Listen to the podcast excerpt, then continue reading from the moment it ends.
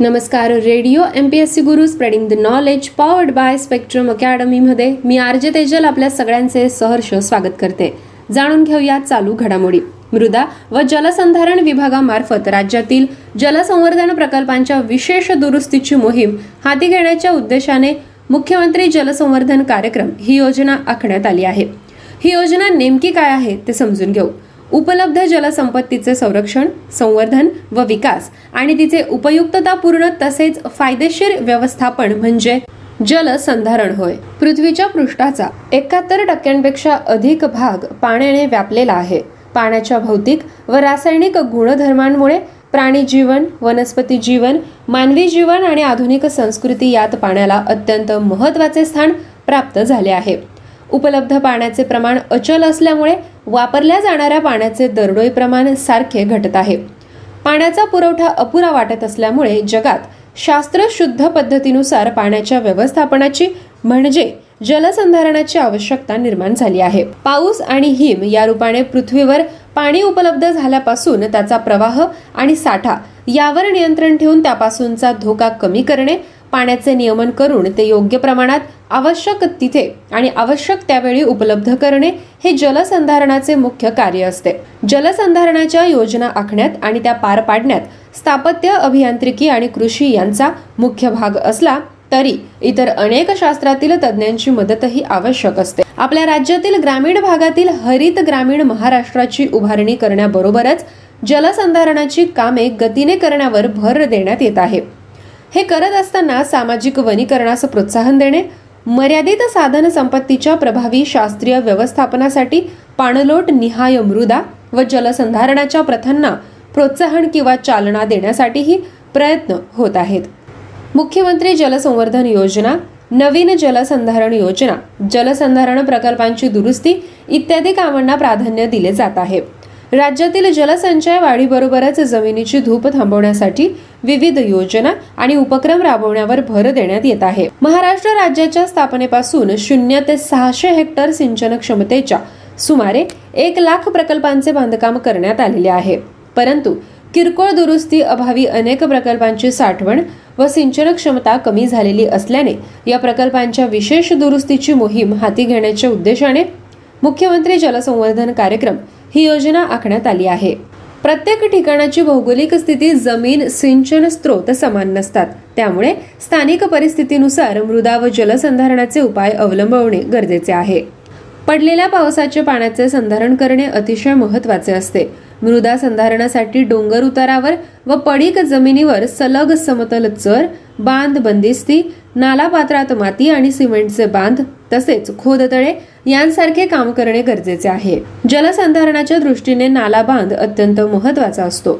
नाल्यातून वाहून येणारे पाणी पावसाळ्यानंतर नाल्यात साठून राहते. हे पाणी जमिनीत उरल्यामुळे बांधाच्या आसपासच्या भागातील विहिरीच्या पाणी पातळीत वाढ होते. त्यामुळे पाण्याची साठवण क्षमता कायम राहण्यास मदत होते. ज्या ठिकाणी पाण्याचा साठा अधिक होऊ शकेल आणि वाहणाऱ्या पाण्याचे कमी रुंदीचे पात्र लक्षात घेऊन असे बंधारे लोकसहभागातून बांधण्यावर भर देण्यात येत आहे. यानंतर जाणून घेऊया आंतरराष्ट्रीय बातमी. दोनशे अकरा विरुद्ध एकशे अठ्ठेचाळीस मतांनी बोरिस जॉन्सन यांनी ठराव जिंकत पंतप्रधान पद कायम ठेवलं आहे. वाढती महागाई आणि पार्टीगेट या घोटाळ्यामुळे अडचणीत आलेल्या पंतप्रधान बोरिस जॉन्सन यांना दिलासा मिळाला आहे. बोरिस जॉन्सन यांनी अविश्वास ठराव जिंकला आहे. दोनशे अकरा विरुद्ध एकशे अठ्ठेचाळीस मतांनी बोरिस जॉन्सन यांनी हा ठराव जिंकत पंतप्रधानपद कायम ठेवला.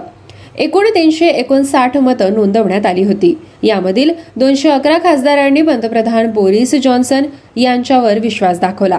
बोरिस जॉन्सन यांना आपल्या अविश्वास ठरावाच्या निमित्ताने पंतप्रधान काळातील सर्वात कठीण परीक्षेला सामोरं जावं लागलं. लॉकडाऊन काळात निर्बंध असतानाही बोरिस जॉन्सन यांनी आपल्या कर्मचाऱ्यांसोबत दहा डाउनिंग स्ट्रीट येथे पार्टी केली होती. यानंतर त्यांच्यावर जोरदार टीका करण्यात आली होती. याच प्रकरणी त्यांच्याच पक्षातील चाळीस खासदारांनी त्यांच्या राजीनाम्याची मागणी केली होती. पार्टीगेट घोटाळ्यामुळे बोरिस जॉन्सन यांच्यावर प्रचंड दबाव होता. भारत दौऱ्यादरम्यानही हा दबाव कायम होता. पार्टीगेट घोटाळ्यावरून टीका होत असतानाच कन्झर्वेटिव्ह पक्षाच्या तब्बल चोपन्न खासदारांनी राजीनाम्याची मागणी केली. यामुळे विश्वासदर्शक ठरावाची पंधरा टक्के आवश्यकता पूर्ण झाली होती. यासोबतच पंतप्रधान जॉन्सन यांचे भवितव्य ठरवण्यासाठी मतपत्रिका घेण्यात आली. बोरिस जॉन्सन यांना अविश्वास ठराव जिंकण्यासाठी एकशे ऐंशी खासदारांचा पाठिंबा आवश्यक होता. मतदानाआधी बोरिस जॉन्सन यांनी पाठिंबा मिळवण्यासाठी आपल्या पक्षाच्या खासदारांशी संवाद साधला. यावेळी त्यांनी आपण पुन्हा एकदा पक्षाला विजय मिळवून देऊ असा विश्वास व्यक्त केला होता. यानंतर जाणून घेऊया पुढील बातमी. संरक्षण मंत्रालयाने शहात्तर हजार कोटी रुपयांच्या लष्करी उपकरणांच्या खरेदीला मंजुरी दिली आहे. भारतीय संरक्षण उद्योगाला चालना देण्यासाठी आणि परकीय खर्चात लक्षणीय घट करण्याच्या उद्देशाने संरक्षण संपादन परिषदेने भारतीय नौदलासाठी आठ नेक्स्ट जनरेशन कॉर्वेट्स, लढाऊ वाहने आणि लष्करी उपकरणे खरेदी करण्याच्या प्रस्तावाला मंजुरी दिली आहे. भारतीय लष्करासाठी पूल बांधणारे टँक, भारतीय वायुसेनेच्या सुखोई तीस एम के आय लढाऊ विमानांसाठी एरो इंजिनच्या निर्मितीलाही मंजुरी देण्यात आली आहे. संरक्षण मंत्रालयाच्या अधिकाऱ्यांनी सांगितले की संरक्षण मंत्री राजनाथ सिंह यांच्या अध्यक्षतेखाली डीएसीची बैठक झाली आहे. सशस्त्र दलांच्या शहात्तर हजार तीनशे नव्वद कोटी रुपयांच्या भांडवली संपादनाच्या प्रस्तावांना डीएसीने buy Indian and buy make Indian category अंतर्गत मान्यता दिली आहे. डीएसीने भारतीय सैन्यासाठी rough terrain forklift tracks, bridge laying tracks, स्वदेशी स्रोतांद्वारे टँक विरोधी मार्गदर्शित क्षेपणास्त्रे आणि शस्त्र शोध रडारसह आर्म्ड कॉम्बॅट व्हेकल्स खरेदी करण्याच्या प्रस्तावाला मंजुरी दिली आहे. संरक्षण मंत्रालयाच्या अधिकाऱ्यांनी सांगितले की डीएसीने भारतीय नौदलासाठी छत्तीस हजार कोटी रुपयांच्या अंदाजे खर्चात नेक्स्ट जनरेशन कॉर्वेट्स खरेदी करण्यास मान्यता दिली आहे. भारतीय नौदलाच्या नवीन इनहाऊस रचनेवर आधारित जहाज बांधणीच्या अत्याधुनिक तंत्रज्ञानाचा वापर करून एनजीसीची निर्मिती केली जाईल. डिजिटल कोस्टगार्ड प्रकल्पाला डीएसीने बाय इंडियन श्रेणी अंतर्गत संरक्षण क्षेत्रातील डिजिटल परिवर्तनासाठी सरकारच्या दृष्टिकोनातून मान्यता दिली आहे. या प्रकल्पाअंतर्गत तटरक्षक दलातील विविध पृष्ठभाग आणि विमान वाहतूक ऑपरेशन्स, लॉजिस्टिक, वित्त आणि मानव संसाधन प्रक्रियांचे डिजिटायझेशन करण्यासाठी संपूर्ण भारत सुरक्षित नेटवर्क स्थापित केले जाईल. यामुळे परकीय चलनाची बचत होईल असे संरक्षण मंत्री राजनाथ सिंह यांनी लष्करी उपकरणांच्या खरेदीवर सांगितले. या निर्णयामुळे भारतीय संरक्षण उद्योगाला मदत होईल आणि देशासाठी परकीय चलनाची बचत होईल असेही राजनाथ सिंह यांनी म्हटले आहे.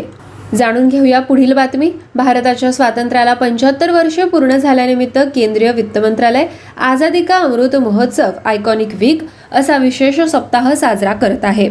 केंद्रीय अप्रत्यक्ष कर आणि सीमाशुल्क विभाग यांच्यातर्फे आयकॉनिक वीकचा भाग म्हणून अंमली पदार्थ विध्वंस दिन साजरा केला जाणार आहे.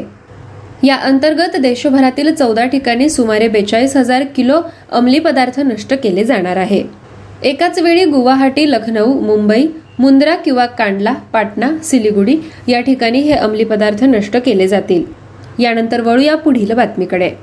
हवाई दल कमांडर विवेक सिंग बलोरिया यांनी कान्हेरीच्या टेकड्यांमध्ये असलेल्या हवाई दलाच्या तळाचे प्रमुख म्हणून पदभार स्वीकारला. हवाई दलाच्या तळावर झालेल्या लष्करी समारंभात त्यांनी ही जबाबदारी स्वीकारली. हवाई दलातील वायुसेना पदक विजेते कमांडर आर संजीव कुमार यांच्याकडून त्यांनी पदाची सूत्रे हाती घेतली. हवाई दल कमांडर विवेक सिंग बलोरिया हे नवी दिल्ली येथील राष्ट्रीय संरक्षण महाविद्यालयाचे माजी विद्यार्थी आहेत. त्यांच्याकडे दिशादर्शित शस्त्रास्त्रे, लढाऊ विमाने, इलेक्ट्रॉनिक लढाऊ शस्त्रे, हवाई दलात वापरण्यात येणारी शस्त्र सामग्री तसेच हवाई क्षेत्रातील पायाभूत सुविधांचे आधुनिकीकरण यांसारख्या अनेक परिचालनाचा प्रचंड अनुभव आहे. वळूया पुढील लष्कराच्या बातमीकडे. ओदिशा येथील एपीजे अब्दुल कलाम बेटावरून अग्नि चार या मध्यम पल्ल्याच्या बॅलिस्टिक क्षेपणास्त्राच्या प्रशिक्षण कार्यक्रमाची सुरुवात करण्यात आली आहे. सुरक्षा दलांच्या धोरणात्मक आज्ञावली अंतर्गत घेण्यात येणाऱ्या नियमित वापरकर्त्यांच्या प्रशिक्षणाचा भाग म्हणून ही यशस्वी चाचणी घेण्यात आली. या चाचणीमुळे क्षेपणास्त्राच्या सर्व परिचालन विषयक परिमाणांचे तसेच या प्रणालीच्या विश्वासार्हतेचे देखील प्रमाणीकरण झाले. या यशस्वी चाचणीनंतर विश्वासार्ह किमान प्रतिबंधात्मक क्षमता बाळगण्याच्या भारताच्या धोरणाला पुन्हा एकदा बळकटी मिळाली आहे. जाणून घेऊया पुढील घडामोड. चीनच्या अध्यक्षतेखाली ब्रिक्स देशांचे अर्थमंत्री आणि रिझर्व्ह बँकेच्या गव्हर्नरांच्या दुसऱ्या बैठकीमध्ये केंद्रीय अर्थ आणि कॉर्पोरेट व्यवहार मंत्री निर्मला सीतारामन नवी दिल्ली येथून आभासी पद्धतीने सहभागी झाल्या होत्या. वर्ष दोन हजार बावीस साठीच्या ब्रिक्स आर्थिक सहकार्य विषयक कार्यक्रमाबाबत चर्चा करणे हा या बैठकीच्या आयोजनामागील उद्देश होता. या बैठकीमध्ये ब्रिक्स देशांचे अर्थमंत्री आणि प्रमुख बँकांचे गव्हर्नर यांचे संयुक्त निवेदन, पायाभूत सुविधांमधील गुंतवणूक, नव्या विकास बँका आणि ब्रिक्स देशांचे अर्थविषयक विचारमंथनाचे जाळे या सर्व मुद्द्यांच्या संदर्भात चर्चा यांचा समावेश आहे. ब्रिक्स संघटनेने शाश्वत आणि समावेशक विकासाच्या प्रवासाचा मार्ग नव्याने आखण्यासाठी चर्चेत सहभागी होता यावे, तसेच अनुभव, चिंता, संकल्पना यांचे आदानप्रदान सोप्याने व्हावे यासाठीचा मंच म्हणून यापुढेही कार्यरत राहावे असे निर्मला सीतारामन म्हणाल्या. भारताच्या विकासविषयक दृष्टिकोनाविषयी बोलताना त्या म्हणाल्या की भारताच्या आर्थिक विकासाला वित्तीय व्यय तसेच गुंतवणूकविषयक पाठबळ यापुढेही मिळेल. मोठ्या पातळीवरील विकासाला सूक्ष्म पातळीवरील सर्वसमावेशक कल्याणाची मिळालेली जोड या कल्पनेवर आधारित अर्थव्यवस्थेला यातूनच गती प्राप्त होईल. ब्रिक्स देशांचे अर्थमंत्री, या देशांमधील प्रमुख बँकांचे गव्हर्नर यावेळी पायाभूत सुविधाविषयक गुंतवणूक, नवीन विकास बँक, ब्रिक्स देशांच्या आकस्मिक निधीची सोय इत्यादी ब्रिक्स संबंधित आर्थिक मुद्द्यांवर देखील चर्चा करत होते. जाणून घेऊया आरोग्यविषयक बातमी. राष्ट्रीय आरोग्य प्राधिकरणाने आयुष्मान भारत, प्रधानमंत्री जन आरोग्य योजना या त्यांच्या पथदर्शी योजनेअंतर्गत नवीन, सुधारित आणि गतिमान सार्वजनिक डॅशबोर्ड जारी करण्याची घोषणा केली आहे. पीएमजेएवाय योजनेची अंमलबजावणी विस्तृत माहिती प्रदान या डॅशबोर्ड मार्फत केली जाते. पीएमजेएवाय योजनेच्या विकासाच्या अनुषंगाने हे आणखी एक मोठे पाऊल आहे. राज्य आणि केंद्रशासित प्रदेशांच्या दृष्टिकोनाच्या योजनेच्या प्रगतीबद्दल पारदर्शक दृश्यमानता प्रदान करणे, परस्पर संवादी इंटरफेस याद्वारे योजनेबद्दल प्रमुख कामगिरी निर्देशक प्रदर्शित करणे, दैनंदिन आधारावर योजनेची कामगिरी समजून घेण्यासाठी सार्वजनिक आणि पीएमजेएवाय कार्यक्षेत्रातील हितसंबंधितांना सखोल ज्ञान प्रदान करणे हे याचे उद्दिष्ट आहे. हा डॅशबोर्ड कालावधी आणि प्रकारांमधील मुख्य कल देखील दर्शवतो. एकतर शेवटचे सात दिवस, तीस दिवस किंवा योजना सुरू झाल्यापासून एकत्रितपणे उच्च प्रक्रियांशी संबंधित एक वैशिष्ट्य आणि योजनेअंतर्गत संलग्न केलेल्या रुग्णालयांमध्ये लाभार्थ्यांना मिळालेल्या लाभासंदर्भातील वैशिष्ट्ये डॅशबोर्डमध्ये जोडण्यात आली आहे. हा डॅशबोर्ड वेब पृष्ठाच्या शीर्षस्थानी प्रदान केलेल्या राज्य निवडण्याच्या पर्यायासह सर्व श्रेणींसाठी राष्ट्रीय तसेच राज्यस्तरीय डेटा प्रदर्शित करतो. वापरकर्ते भारतातील शेकडो जिल्ह्यांमध्ये पसरलेल्या कोणत्याही संलग्न रुग्णालयात या योजनेअंतर्गत उपचार घेत असलेल्या रुग्णांची यादी शोधू आणि पाहू शकतात. यानंतर वळूया वित्त विभागाच्या बातमीकडे. वित्त मंत्रालयाच्या व्यय विभागाने चौदा राज्यांना सात हजार एकशे त्र्याऐंशी कोटी बेचाळीस लाख कोटी रुपयांचा पोस्ट डिव्हल्युशन रेव्हेन्यू डेफिसिट अनुदानाचा तिसरा मासिक हप्ता वितरित केला आहे. पंधराव्या वित्त आयोगाच्या शिफारसींनुसार हे अनुदान देण्यात आले आहे. पंधराव्या वित्त आयोगाने दोन हजार बावीस ते तेवीस या आर्थिक वर्षासाठी चौदा राज्यांना एकूण शहाऐंशी हजार दोनशे एक कोटी पोस्ट डिव्हल्युशन रेव्हेन्यू डेफिसिट ग्रँटची शिफारस केली आहे. शिफारस केलेले अनुदान शिफारस केलेल्या राज्यांना व्यय विभागाकडून बारा समान मासिक हप्त्यांमध्ये जारी केले जाते. राज्यघटनेच्या कलम दोनशे पंच्याहत्तर नुसार राज्यांना विकासोत्तर महसूल तूट अनुदान दिले जाते. हस्तांतरणानंतर राज्यांच्या महसूल खात्यातील तफावत भरून काढण्यासाठी वित्त आयोगांच्या शिफारसींनुसार राज्यांना लागोपाठ अनुदान जारी केले जाते. हे अनुदान मिळण्यासाठी राज्यांची पात्रता तसेच दोन हजार वीस ते एकवीस आणि पंचवीस ते सव्वीस या कालावधीसाठी अनुदानाचे प्रमाण हे पंधराव्या आयोगाने राज्याच्या महसूल आणि खर्चाच्या मूल्यांकनातील तफावतीच्या आधारे निश्चित केले होते. पंधराव्या वित्त आयोगाने ज्या राज्यांना विकास उत्तर महसूल तूट अनुदानाची शिफारस केली आहे ती राज्य म्हणजे आंध्र प्रदेश, आसाम, हिमाचल प्रदेश, केरळ, मणिपूर, मेघालय, मिझोराम, नागालँड, पंजाब, राजस्थान, सिक्कीम, त्रिपुरा, उत्तराखंड आणि पश्चिम बंगाल ही होय. यानंतर वळूया पुढील बातमीकडे. नॅशनल ट्रायबल रिसर्च इन्स्टिट्यूट अर्थात एन टी आर आय म्हणजे राष्ट्रीय आदिवासी संशोधन संस्था ही राष्ट्रीय स्तरावरील एक प्रमुख संस्था असेल. शैक्षणिक, कार्यकारी आणि विधान क्षेत्रातील आदिवासींच्या चिंता, समस्या आणि इतर गोष्टींसाठी ही संस्था एक मध्यवर्ती केंद्र बनेल. नामांकित विद्यापीठे, संस्था तसेच शैक्षणिक संस्था आणि संसाधन केंद्रे यांच्याशी ही संशोधन संस्था सहयोग करेल. आदिवासी संशोधन संस्था centres of excellence N F S यांच्या संशोधन विद्वानांच्या प्रकल्पांचे निरीक्षण करेल. संशोधन तसेच प्रशिक्षणाच्या गुणवत्तेत सुधारणा करण्यासाठी नियम तयार करेल. आदिवासी व्यवहार मंत्रालय तसेच राज्य कल्याण विभागांना धोरणात्मक इनपुट प्रदान करणे, आदिवासी जीवनशैलीच्या सामाजिक आर्थिक पैलूंमध्ये सुधारणा किंवा समर्थन करणारे डिझाईन अभ्यास आणि कार्यक्रम तसेच डेटाबेस तयार करणे, देखभाल करणे हे या संस्थेचे इतर उपक्रम असतील. आदिवासी संग्रहालये चालवण्यासाठी मार्गदर्शक तत्वे तयार करणे, भारतातील समृद्ध आदिवासी सांस्कृतिक वारसा एकाच छताखाली आणणे हे कामही ही संस्था करणार आहे. आदिवासी व्यवहार मंत्री अर्जुन मुंडा, इतर कॅबिनेट आणि राज्यमंत्र्यांसह कायदा न्यायमंत्री किरेन रिजिजू, आदिवासी व्यवहार राज्यमंत्री रेणुका सिंग सरुता, आदिवासी व्यवहार राज्यमंत्री विश्वेश्वर तुडू, अल्पसंख्याक व्यवहार राज्यमंत्री जॉन बार्ला, ग्रामीण विकास आणि पोलाद राज्यमंत्री फग्गन सिंग कुलस्ते आदी मान्यवर या उद्घाटनाच्या वेळी उपस्थित असतील. यानंतर जाणून घेऊ रेल्वे विषयक बातमी. रेल्वे प्रवाशांच्या सोयीसाठी भारतीय रेल्वेने ऑनलाईन पद्धतीने आरक्षण केल्या जाणाऱ्या तिकिटांची संख्या वाढवली आहे. आधार क्रमांकांशी संलग्न नसलेल्या वापरकर्त्या आयडीद्वारे याआधी एका महिन्यात जास्तीत जास्त सहा तिकिटे काढण्यात येत होती. मात्र नव्या नियमानुसार ही मर्यादा बारा तिकिटांपर्यंत वाढवण्यात आली आहे. आधार क्रमांकांशी संलग्न असलेल्या वापरकर्त्या आयडीद्वारे आता एका महिन्यात बारा ऐवजी चोवीस तिकिटे काढता येऊ शकतील. अर्थात या तिकिटांचे आरक्षण करणाऱ्या प्रवाशांपैकी कोणत्याही एका प्रवाशाच्या तिकिटाची आधार क्रमांकाद्वारे पडताळणी केली जाईल असे रेल्वेने म्हटले आहे. समजून घेऊया पुढील घडामोड.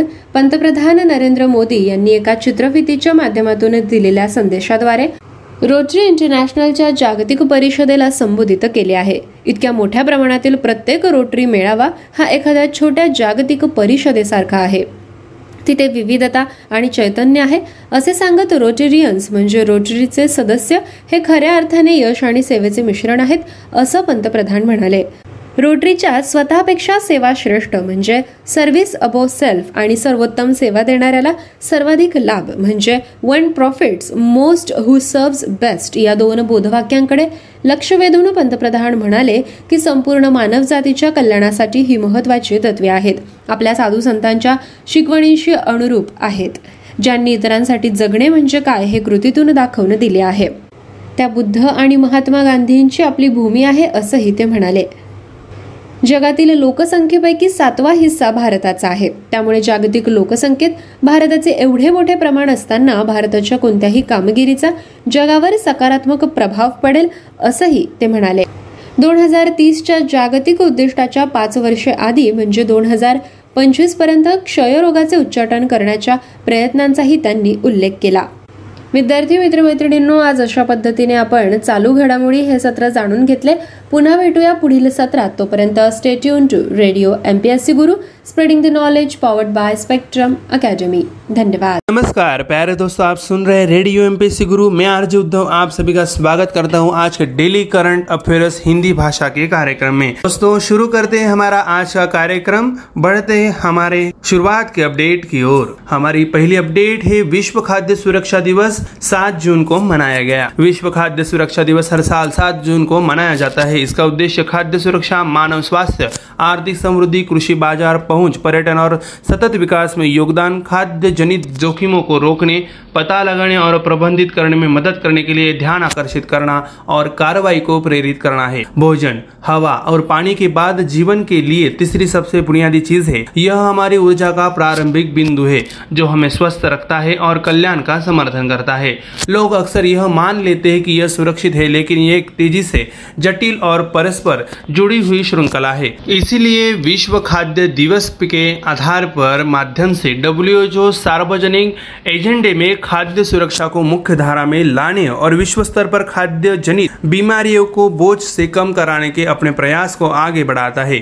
इस वर्ष के विश्व खाद्य सुरक्षा दिवस का विषय सुरक्षित भोजन, बेहतर स्वास्थ्य है. एल आई सी ने शुरू की बचत जीवन बीमा योजना, बीमा रत्न. भारत की सबसे बड़ी बीमा कंपनी भारतीय जीवन बीमा निगम ने बीमा रत्न नामक एक बचत जीवन बीमा योजना शुरू की है. गैर लिंक, गैर पार्टिसिपेटेड व्यक्तिगत योजना सुरक्षा और बचत की एक श्रृंखला प्रदान करती है. बीमा रत्न योजना का उद्देश्य पॉलिसी अवधि के दौरान पॉलिसी धारक की दुर्भाग्यपूर्ण मृत्यु के मामले में परिवार को वित्तीय सहायता प्रदान करना है। यही साथ ही भिन्न विभिन्न वित्तीय जरूरतों को पूरा करने के लिए निर्दिष्ट अवधि में पॉलिसी धारक के जीवित रहने के लिए आवधिक आधार पर भुगतान प्रदान करता है। यदि योजना की अवधि पंद्रह वर्ष है तो बीमाकर्ता प्रत्येक तेरहवें और चौदहवें पॉलिसी वर्ष के अंत में मूल बीमा राशि का पच्चीस टका भुगतान करेगा। बढ़ते हैं अगले अपडेट की ओर। वित्त वर्ष दो हज़ार बाईस में भारत के सबसे बड़े व्यापारिक भागीदार के रूप में अमेरिका ने चीन को पीछे छोड़ा। अमेरिका ने दो हज़ार इक्कीस और बाईस में चीन को पछाड़कर भारत का शीर्ष व्यापारिक भागीदार बन गया, जो दोनों देश के बीच मजबूत आर्थिक संबंधों को दर्शाता है। वाणिज्य मंत्रालय के आंकड़ों के अनुसार दो हज़ार इक्कीस और बाईस में अमेरिका और भारत के बीच द्विपक्षीय व्यापार एक सौ उन्नीस दशमलव बयालीस बिलियन अमेरिकी डॉलर था, जबकि दो हज़ार इक्कीस और बीस में अस्सी दशमलव इक्यावन बिलियन अमेरिकी डॉलर था। अमेरिका को निर्यात दो हज़ार इक्कीस बाईस में बढ़कर छिहत्तर दशमलव ग्यारह बिलियन अमेरिकी डॉलर हो गया था, जो पिछले वित्त वर्ष में इक्यावन दशमलव बासठ बिलियन अमेरिकी डॉलर था, जबकि आयात दो हज़ार बीस इक्कीस में लगभग तीस बिलियन अमेरिकी डॉलर की तुलना में बढ़कर तिरचालीस दशमलव इकतीस बिलियन अमेरिकी डॉलर हो गया था। आंकड़ों से पता चलता है कि दो हज़ार इक्कीस बाईस के दौरान चीन के साथ भारत का दो तरफा वाणिज्य एक सौ पंद्रह दशमलव बयालीस बिलियन अमेरिकी डॉलर था, जबकि दो हज़ार बीस इक्कीस में छियासी दशमलव चार बिलियन अमेरिकी डॉलर था।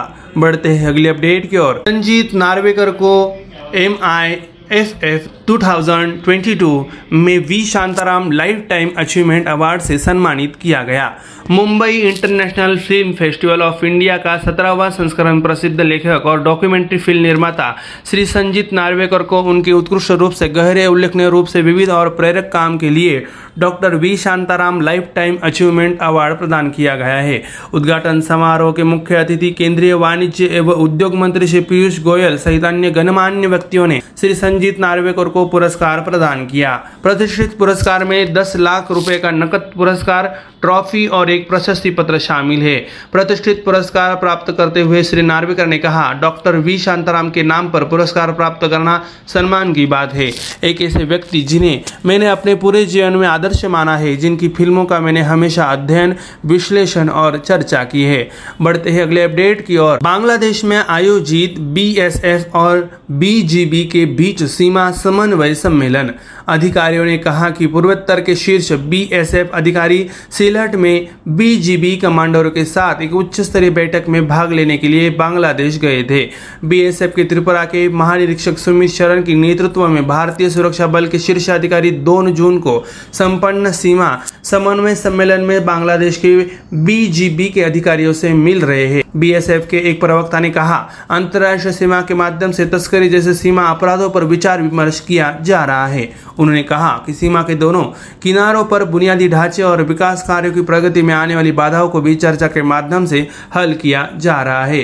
बढ़ते अगले अपडेट की ओर। प्रधानमंत्री रोजगार सृजन कार्यक्रम को वित्त वर्ष छब्बीस तक बढ़ाया दिया गया है। सरकार ने कहा कि प्रधानमंत्री रोजगार सृजन कार्यक्रम को वित्तीय वर्ष दो हज़ार पच्चीस से छब्बीस तक जारी रखने के लिए मंजूरी दे दी गई है, जिसमें कुल परिव्यय तेरह हजार पाँच सौ चौपन दशमलव बयालीस करोड़ रुपए है। सूक्ष्म लघु और भारत के मध्यम उद्यम मंत्रालय ने कहा कि यह योजना पाँच वित्तीय वर्ष में लगभग चालीस लाख लोगों के लिए स्थायी रोजगार के अवसर पैदा करेगी।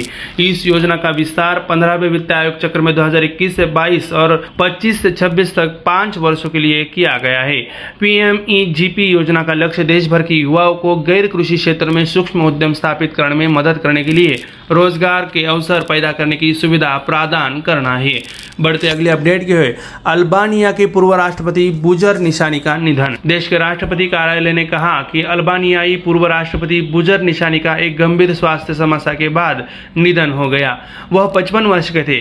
निशानी ने दो हज़ार बारह से सत्रह तक राष्ट्रपति के रूप में कार्य किया। पैंतालीस वर्ष की उम्र में उन्हें कम्युनिस्ट अल्बानिया में सबसे कम उम्र के और छठे राष्ट्रपति के रूप में चुना गया था, जिसे केवल तत्कालीन प्रधानमंत्री साली बेरशा के केंद्र दक्षिणपंथी डेमोक्रेटिक पार्टी के सांसदों द्वारा समर्थित किया गया था।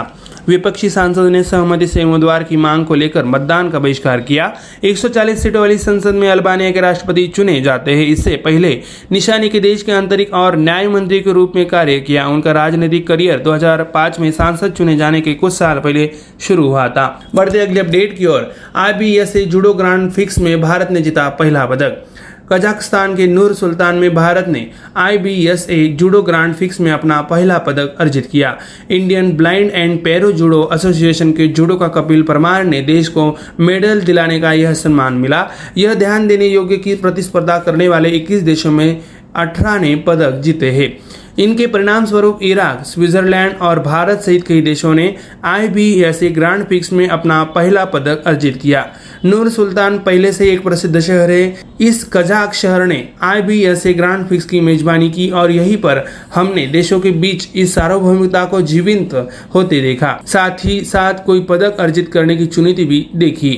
बढ़ते हैं अगले अपडेट की ओर। सिंधु जल संधि पर एक सौ अठारहवीं भारत पाकिस्तान द्विपक्षीय बैठक। भारत और पाकिस्तान के इंडस आयुक्तों से स्थायी इंडस आयोग की एक सौ अठारहवीं बैठक तीस इकतीस मई दो हज़ार बाईस को नई दिल्ली में आयोजित की गई थी। भारतीय प्रतिनिधिमंडल का नेतृत्व एल के पाल सिंधु जल के भारतीय आयुक्त और दौरे पर आए पाकिस्तान के प्रतिनिधिमंडल का नेतृत्व सिंधु जल के पाकिस्तान आयुक्त श्री सैयद मोहम्मद मेहर अली शाह ने किया। बैठक के दौरान इकतीस मार्च दो हज़ार बाईस को समाप्त वर्ष के लिए पी आई सी की वार्षिक रिपोर्ट को अंतिम रूप दिया गया और हस्ताक्षर किए गए। बैठक सौहार्दपूर्ण तरीके से हुई। आयोग ने सिंधु जल संधि के तहत द्विपक्षीय चर्चा के माध्यम से अक्सर बातचीत करने और मुद्दों को हल करने के लिए दोनों पक्षों की प्रतिबद्धता की सराहना की। बढ़ते हैं आखिरी अपडेट की ओर। कर्नाटक के मुख्यमंत्री बसवराज बोम्बई ने A A Y U app launch किया। कर्नाटक के मुख्यमंत्री बसवराज बोम्बई ने योग और ध्यान के माध्यम से पुरानी बीमारियों और जीवन शैली संबंधी विकासों को दूर करने और उन्हें ठीक करने में मदद करने के लिए एक नया स्वास्थ्य और कल्याण app A A Y U launch किया है। ऐप को स्वामी विवेकानंद योग अनुसंधान संस्थान द्वारा रिसेट टीच एक ए एल संचालित एकीकृत स्वास्थ्य तकनीक मंच के साथ साझेदारी में विकसित किया गया है। ऐप डेवलपर्स ने कहा कि ऐप कई भाषाओं में उपलब्ध है और इसका लक्ष्य पाँच साल के भीतर पाँच मिलियन से अधिक पुरानी बीमारियों को रोगियों तक पहुंचाना और उन्हें प्रभावित करना है। उनके अनुसार ए ए वाई यू अस्थायी देखभाल से परे जाने वाली बीमारियों के मूल कारण को संबोधित करती है और खोए हुए स्वास्थ्य को बहाल करने में मदद करती है। इसका उद्देश्य बीमारियों को ठीक करना है। तो दोस्तों, हमारा डेली करंट अफेयर्स हिंदी भाषा का कार्य कार्यक्रम यहीं पे समाप्त होता है। मैं आरजे उद्धव आप सभी से अलविदा लेता हूँ। आज के लिए बस इतना ही और आगे सुनते रहिए हमारे और भी कार्यक्रम। तब तक के लिए सुनते रहिए radio M P S C Guru, spreading the knowledge, powered by spectrum Academy.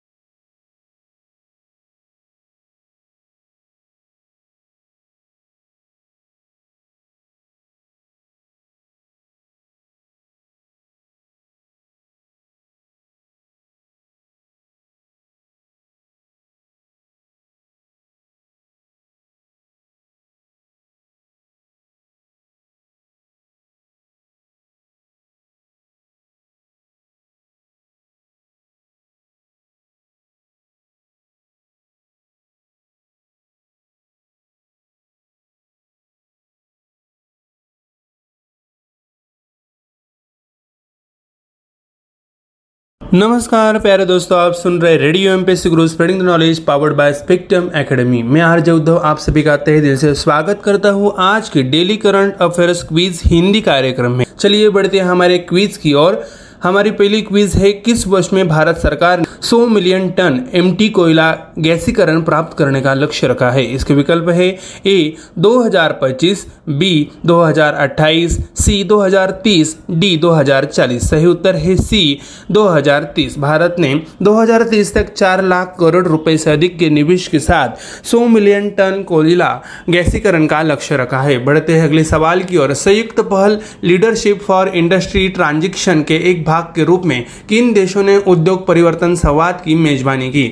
इसके विकल्प है ए भारतीय, बी स्वीडन, सी स्पेन और डी ए और बी दोनों। सही उत्तर है डी।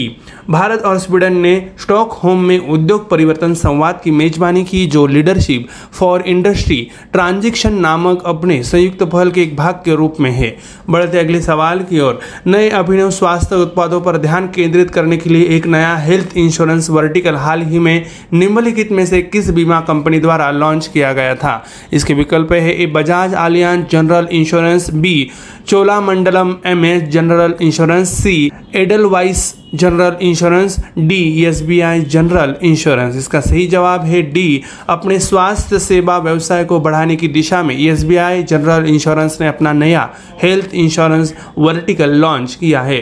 बढ़ते अगले सवाल की ओर। पुरानी कारों के लिए वित्तीय समाधान प्रदान करने के लिए निम्नलिखित में से किस बैंक ने कार ट्रेड टीच लिमिटेड के साथ भागीदारी की है।